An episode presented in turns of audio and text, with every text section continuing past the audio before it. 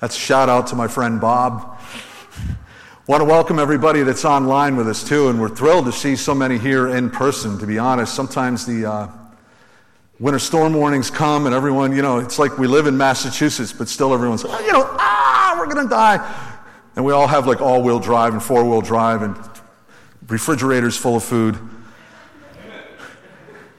A um, couple of shout outs. I want to uh, first give a birthday wish. We have the, the Tim family with us, old friends of ours.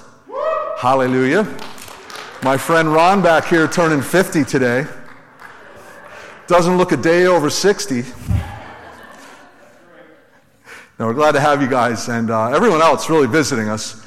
Um, I want to give a shout out uh, online to Josh and Lisa Cannell, who are celebrating their anniversary this weekend. I don't, I don't know which number, so happy anniversary, Canals. We love you. God bless you. And let's get down to the message. We're going to be in John chapter 1 in your Bible app. By the way, I am rooting for the Tampa Bay Buccaneers this evening. I'm rooting for Tom Brady, is really who I'm rooting for. Unlike some people that I know who shall remain nameless.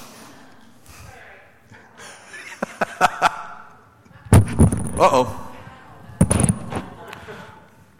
She got me. All right, let's see if that'll just stay in my pocket. John chapter 1. Um, Billy Graham told the story, and it's obviously dated, uh, of a time where he was speeding. Imagine a pastor driving too fast.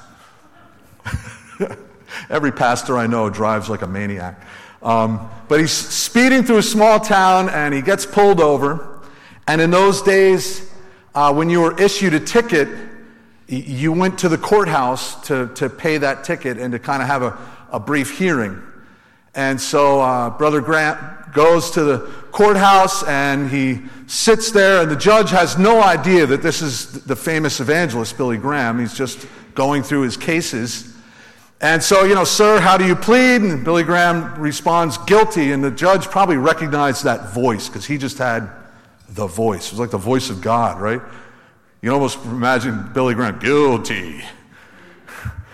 and so the judge kind of, you know, looks and, and says, well, you know, the, the fine is a dollar for every mile an hour you drove over the speed limit. So we know this story is old.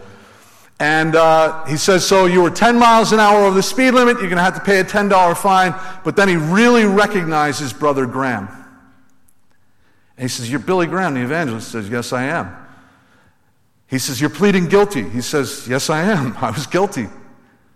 The judge says, I'm going to tell you what I'm going to do because justice must be served. And the judge reaches into his wallet, pulls out a $10 bill, grabs a paper clip, attaches it to the ticket, signs it, and the price is paid in full. On top of that, the judge says, I'd like you to meet me when court adjourns, and Brother Graham meets with him, and the judge takes him out and buys him a steak dinner. And Brother Graham uses to illustrate how the grace of God interacts with repentant sinners. Amen?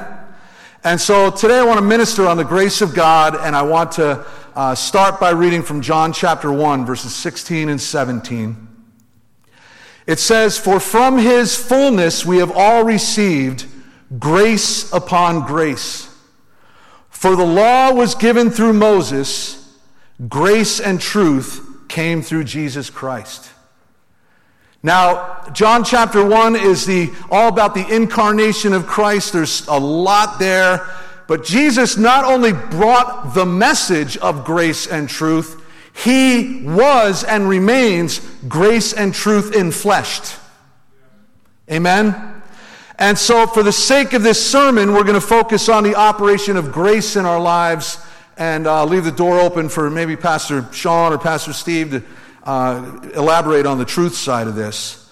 But I want to look firstly at God's law and the human dilemma. I'm not going to cover necessarily new ground, and if this is familiar to you, you know, familiar gospel truth should still astound us.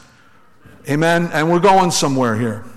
So, verse 16 says that the law was given through Moses. And so, what is, what does he mean by the law? A simple definition is that the law is basically all of the commands and all of the instructions from God to the nation of Israel contained in the first five books of your Bible.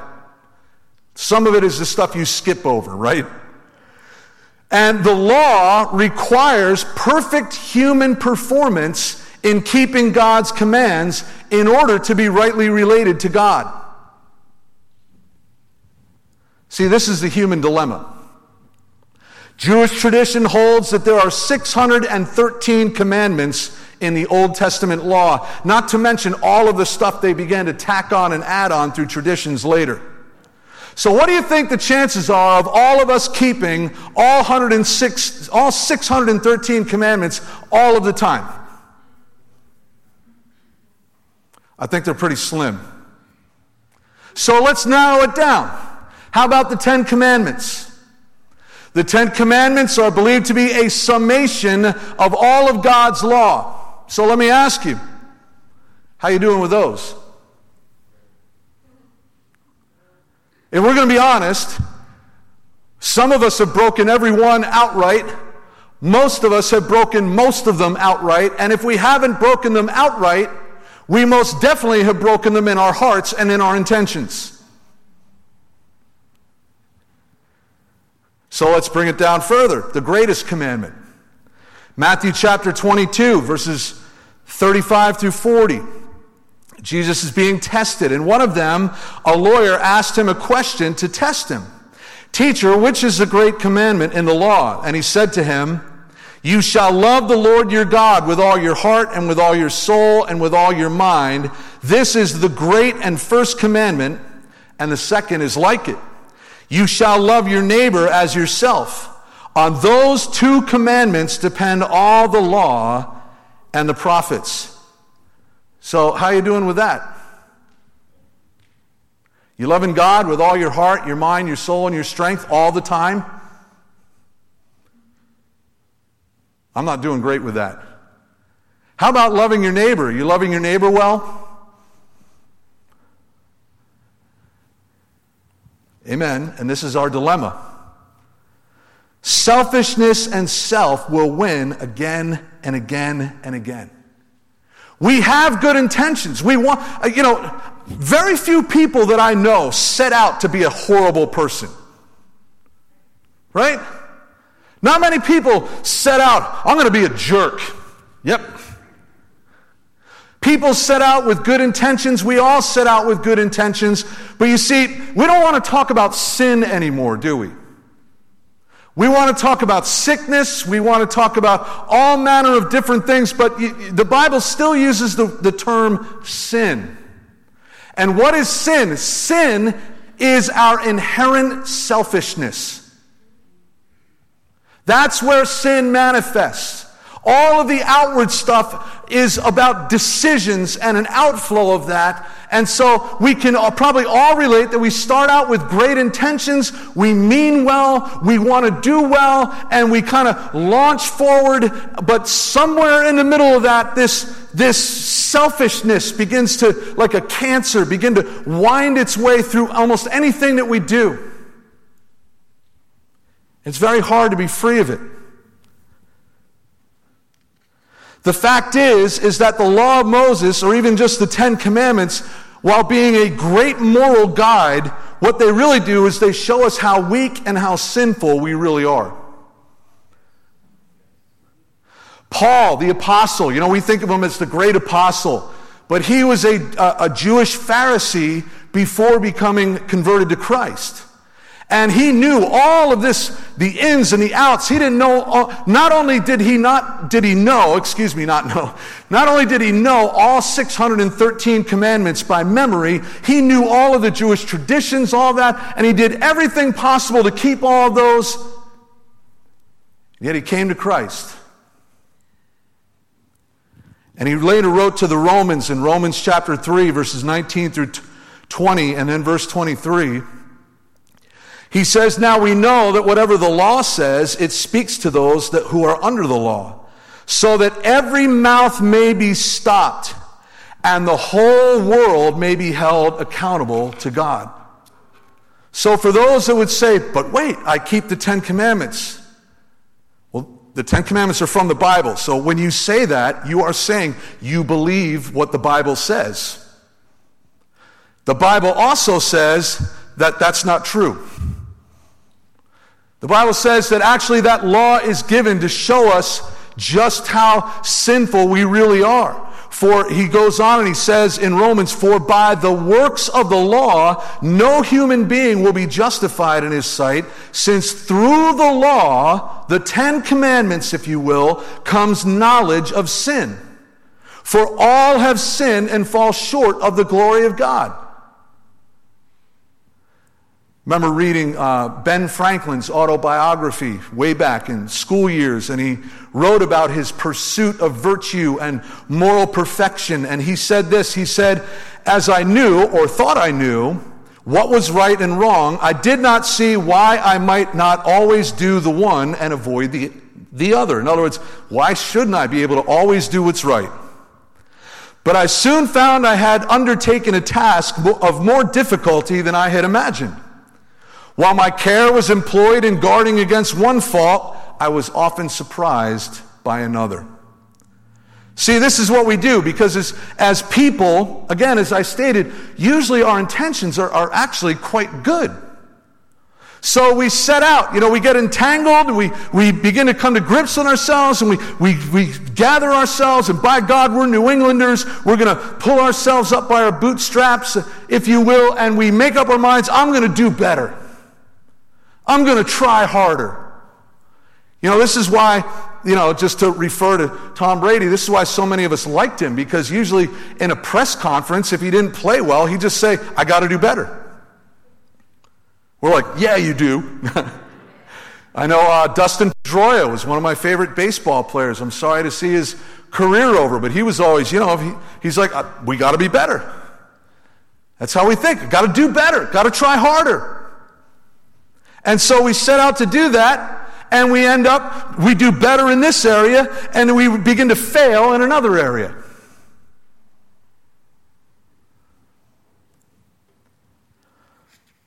Romans chapter 7, Paul wrote about this struggle. And he says, I have discovered this principle of life that when I want to do what is right, I inevitably do what is wrong. I love God's law with all my heart but there is another power within me that is at war with my mind. He's like, I'm at war with myself. This power makes me a slave to the sin that is still within me. And then he says, Oh, what a miserable person I am. Who will free me from this life that is dominated by sin and death? Can we all admit, can we relate to this struggle? I can relate to this struggle. Amen. This is where we land when we base our relationship and right standing with God on our own willpower, our own good deeds, and our own performance. Pastor Steve kind of alluded to this a few weeks ago, talking about uh, Josiah and the reforms that Josiah made, but those reforms were all under the law of God. And so, so long as Josiah was alive, the people did great, but as soon as he died, they backslid. Why is that? It, it's exactly what we're talking about. The law and outward reform are insufficient because they do not produce inward transformation. It's our inside that needs to be changed. It's our hearts, it's our minds. Can you say amen? My problem is, is how I think. Romans 7:24 again, oh what a miserable person I am. Who will free me from this life that is dominated by sin and death? This is not a pleasant place to be. I realize that I'm not making everyone feel all warm and fuzzy right now. But there's no coming to Christ without passing through this ground. If you're trying to come to Jesus as sort of a self help thing, just to make a better version of yourself, you're, you're missing the message. You will become that, but you have to pass through this ground first to really get there. And that's the ground that we as Christians call conviction, where we are utterly convicted of our sin and our need for salvation. Conviction leads us to repentance, and utter dependence upon God. In other words, we are in a good position to receive grace. Romans 7:25 in the beginning of the verse says, "Thank God the answer is in Jesus Christ our Lord." So the law was given by Moses, but grace came through Jesus Christ. Amen. Jesus came to bring grace for salvation. Let's think about what grace is. Grace, it comes from the Greek word charis. Now, I don't know if I'm pronouncing that right or not, but it means unmerited and unearned favor, goodwill, or loving kindness. And when we will reach that place of conviction, a place of repentance, and a place of faith towards God that He will save us because He has paid the price in Christ, grace flows into us. Forgiveness, unmerited and unearned favor with God. Amen. You come into a place of right standing with God. Are you with me? Some scriptures here Romans 3 23 and 24. For all have sinned and fall short of the glory of God, and we are justified by his grace as a gift. We are made right with God. That's that big fancy word justified. It means to be made right with God by his grace as a gift through the redemption that is in Christ Jesus. You will never earn right standing with God. Ephesians 2 3 through 5. We all once lived in the passions of our flesh, carrying out the desires of the body and the mind, and were by nature children of wrath like the rest of mankind. But God, boy, two beautiful words, but God, hallelujah I love verse 4 here. But God, being rich in mercy, not just being merciful, rich in mercy. Because of the great love, not just love, because of the great love with which He loved us, even when we were dead in our trespasses, He made us alive together with Christ. By grace, you have been saved. Church, what I'm preaching is good news. Ephesians 2 8 and 9. For by grace you have been saved through faith. And this is not your own doing, it is the gift of God, not a result of works, so that no one may boast. So, yes, how do we receive grace? Well, I already covered it. All that's required on our part is repentance and faith. Amen. We look to Jesus alone, but here's the key we look to Jesus alone as our perfect substitute. Jesus came as our perfect substitute. And it is, and we're going to touch on it in a minute. We always look to Jesus as our substitute in, in, in divine justice, his dying in our place. And we're going to touch on that. But you know, Jesus was your perfect substitute in his life as well. What do I mean by that? I mean, he lived the perfect life that you can't live. Hebrews chapter 4, verse 15. This high priest of ours understands our weaknesses, for he faced all of the same testings we do, yet he did not sin. Here's the key Jesus never sinned. Amen. So, something we look to that he died in our place. I feel some of you like scratching your head like I never thought of this before. The, the, the, fancy phrase in the Bible is that we are in Christ, right? And so we, because look, I fail every day. I'm not saying I'm going out smoking a, a, a bone or, you know, get, buying a bottle of liquor, acting stupid, or, but crazy stuff goes through this head of mine. I'm not a nice person while I'm driving. Right? Amen. So, how do we resolve that? We say, I'm in Christ. My life is hidden in Him, and he lived the perfect life that I could never live. And so long as I will abide in him and remain in him and stay rightly related to him, this is the most important thing for us as Christians. I want to stay related to him. I want to live with a God consciousness, a God awareness. I don't want the day to fritter by without me not thinking about him, not me in my spirit and in my soul communicating with him and communing with him. And we abide in his perfect life, trusting that he lived before his Father the life that we could never live. And grace flows through that. Listen, for some of you, I'm, I'm speaking, I, I literally have a note on my, on my page no rabbit trails. Some of you can be delivered by what I'm talking about right now because you are way, way too hard on yourself. You are constantly talking down to yourself, beating yourself up. And I'm not saying that we don't hold ourselves to, to high standards, but listen, you're not going to get it perfect. You're not going to get it right. And you can relax a little bit when you begin to understand that Jesus got it right, because you never will. And then we know that Jesus became our perfect substitute in satisfying divine justice for our sins, didn't he? Just like Billy Graham, that judge says, well, justice is justice. And it must be paid. And so that judge paid it himself. This is exactly what God the Father did for us through Jesus Christ. 1 Peter chapter 3 verse 18. For Christ also suffered once for sins, the righteous for the unrighteous, that he might bring us to God. 2 Corinthians chapter 5 verse 21 For our sake he being God the Father made him Jesus to be sin who knew no sin so that in him we might become the righteousness of God. Jesus didn't just pay the price for your sin, something transpired on that cross where he became sin in flesh. He literally became the curse and the price and the horror of sin. And at that moment, that was when he cried out, My God, my God, why have you forsaken me? He became completely God forsaken.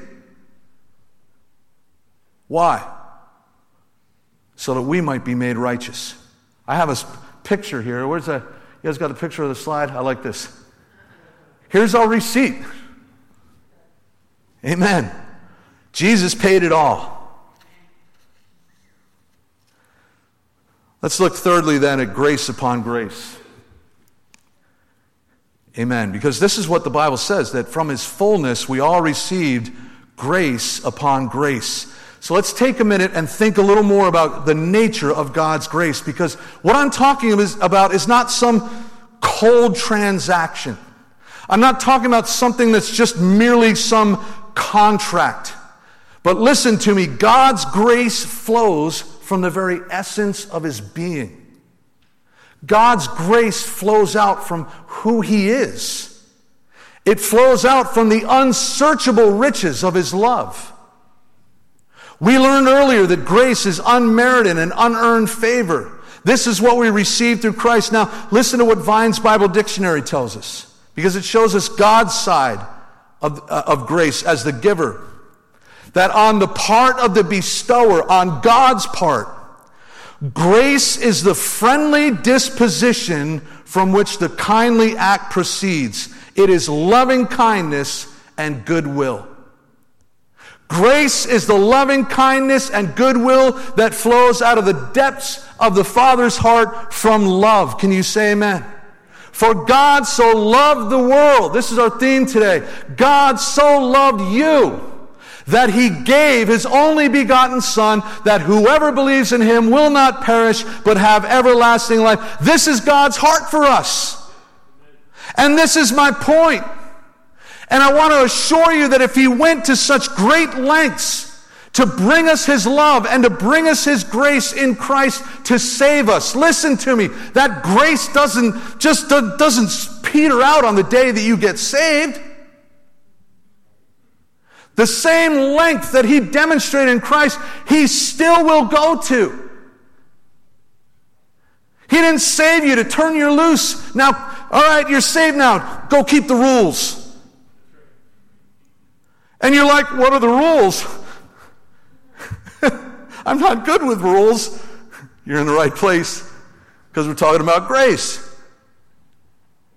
God wants you to make it. What do I mean by make it? I mean heaven. See, a lot of Christianity has become very earth focused. That's okay. I'm not, I'm not going to take that out. But you know, there's eternity. And I, I appreciated that kids clip because sometimes God says no. Sometimes God seems insanely silent. You run into people all the time. Well, where is God in this? You know, where was God when that happened? And where is God when this happened? And blah, blah, blah. And, you know, I don't know. I'm not going to try to answer for him. He's God. Uh, you, go read the book of Job if you think you can answer for God. He'll answer out of a whirlwind. You may not, you may get the answer you're looking for, but it might not be what you think it is. But here's my point. Whatever happens, he wants to be with you through it all. And he wants to sustain your faith through it all and help you make heaven your home so that you can be with him forever. And he does this grace upon grace. Because you see, salvation basically serves as the foundation, and then our spiritual lives are built grace upon grace upon grace upon grace upon grace upon grace. You read in the Old Testament, you see them rebuilding the temple. I'm just thinking of this now. Oh, you said no rabbit holes. Well, I'm thinking of this now anyway. And in the prophet Zechariah kind of gives us a, a vision here because the, the whole city has been ruined. They've been in Babylon for well over 70 years. The city and the temple are in rubble, and it all seems overwhelming. But along comes the, the prophecy from Zechariah to the builders, Zerubbabel and Joshua, and he says that it's not by might, it's not by your power, it's by my spirit, says the Lord and you're going to come and you're going to put the capstone on that temple and you're going to do nothing but shout, Grace, grace. You're not going to take credit. You know, at last, our hard work and our willpower paid off. When this, when this project is complete, he's saying, You're going to say, Grace, grace. He said, Only the grace of God could have helped us get this done. This is how we're getting to heaven, church. Remember the struggle that we outlined in Romans chapter 7? Oh, wretched man that I am, and all that. Well, I, I got bad news for you.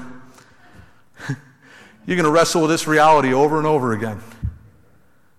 Because God calls you to grow spiritually. And He calls you to become more and more like Jesus. And what He does is He begins to reach inside of you deeper and deeper to all the things that are at work inside of you that are not like Jesus. It's a painful process. I remember, you know, when I got saved, I got set free from drugs instantly. And I was an addict. I stopped swearing, you know, all, I stopped lying, I, I, all these outward things. I thought, yeah, that's it, I'm fixed. I found out really fast I was not fixed. And I'm, you know what? I'm finding out deeper and deeper how unfixed I am. Can you say amen?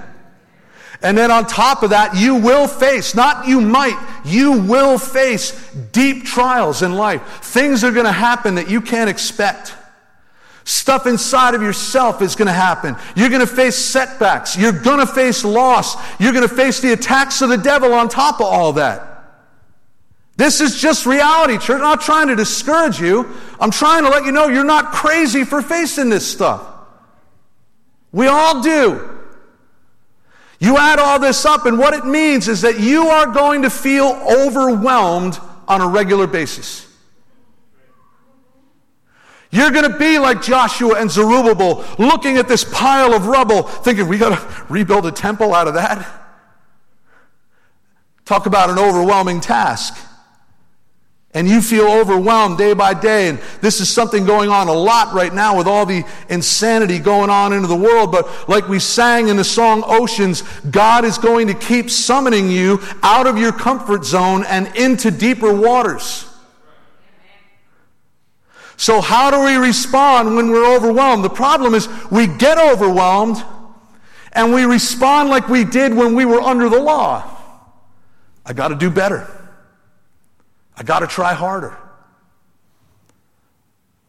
Hello. Oh. And again, I'm not saying don't hold yourself to godly standards.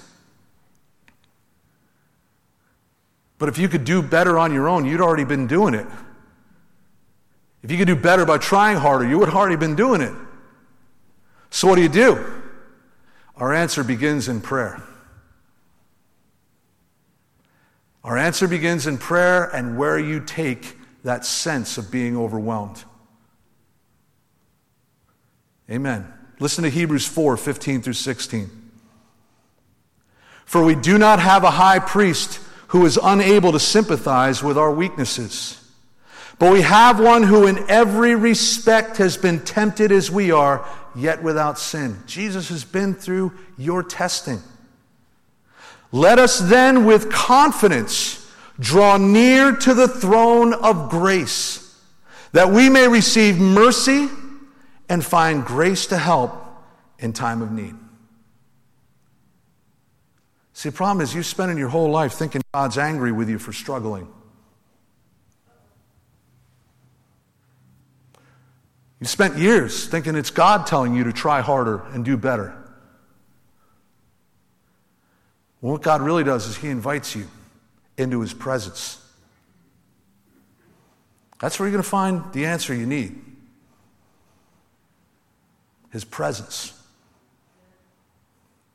And His throne is not a throne of judgment, it's not a throne of condemnation, it's a throne of grace. We've gone through all kinds of defining of grace, isn't it? You're going to meet a heavenly Father who has goodwill towards you, who loves you, who you're going to meet your high priest, Jesus, who, who's basically your defense lawyer in heaven right now. I got a good Jewish lawyer in heaven. Glory to God. He's pleading my case. He says that you're going to, you're going to find mercy. Not do better. You're better than that. You're going to find grace to help in time of need. So, what's this mean? Let's look at one last definition of the word grace. And this comes from Thayer's Bible Dictionary. Grace can mean gifting, capacity and ability due to the grace of God.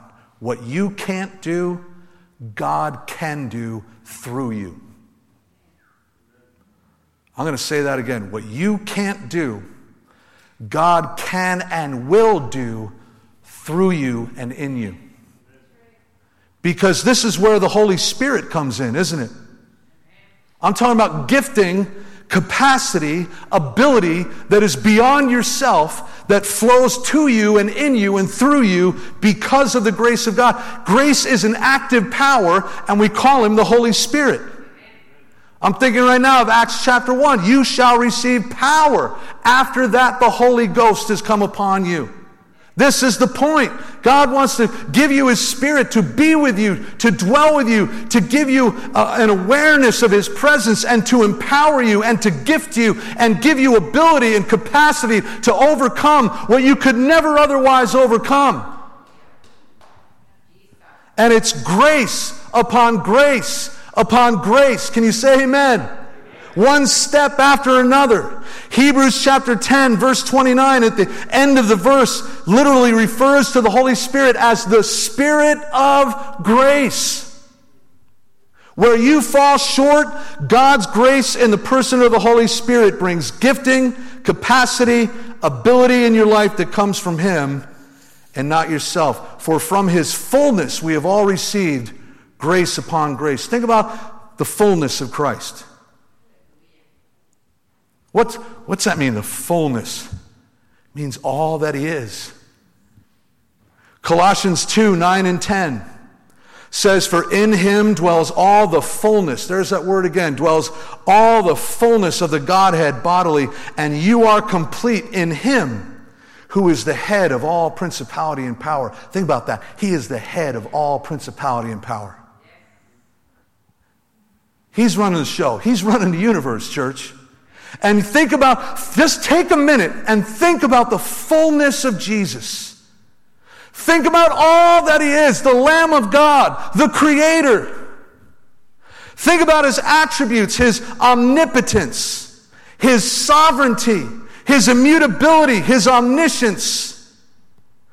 His faithfulness, His goodness, His justice, His mercy, His holiness, His love, and on and on and on to, to infinity. His fullness. You see, it's not just that Jesus has what you need, Jesus is what you need. And where you lack, where you fall short, He has a fullness of supply. Can you say amen? He is infinite in his nature. In other words, we draw from him. You know, we, we can't conceive of drawing from a source and that source not being depleted, can we? All you know what it is to have that, that, that, that ATM withdrawal that you forgot about. And your bank account a little close to the edge, and all of a sudden you get that, that notice in the mail saying they're charging you another $30 on top of the money you don't have. Because we can't imagine drawing from something and not it being depleted and having to be replenished. But you see, God, Christ, He's infinite in all of His attributes. Everything that He is, He is infinitely. That account, that cup, that source is always full. You can draw as much as you need. Can you say amen? Over and over and over again. And as those who have received the forgiveness of our sins through grace, we can now access and come to Him in our weakness. We can come to Him in our failure. We can come to Him in our utter insufficiency. We can come to Him and say, oh, I am a wretched human being. I keep doing this. And you're going to receive mercy. You're going to see, if you will, an open vault with everything that you need in it. And its name is Jesus. Come on, draw from this. Are you thirsty? Come and draw from the well. See, to me, at this point in my life, this is what victorious Christian, Christian living is all about. I, I somehow, it, it, you know, I got saved in 1984. It's been a, a long while. You see, different things. But, you know, I had this thing that, that to, to live victoriously meant I was like some super macho conqueror guy walking on water, Mr. Miracle. How you doing, Jim? Got the victory. Hallelujah. You know, I'm going to go to work tomorrow morning, so I'm going to ask you, how you doing? I'm like, I need more coffee.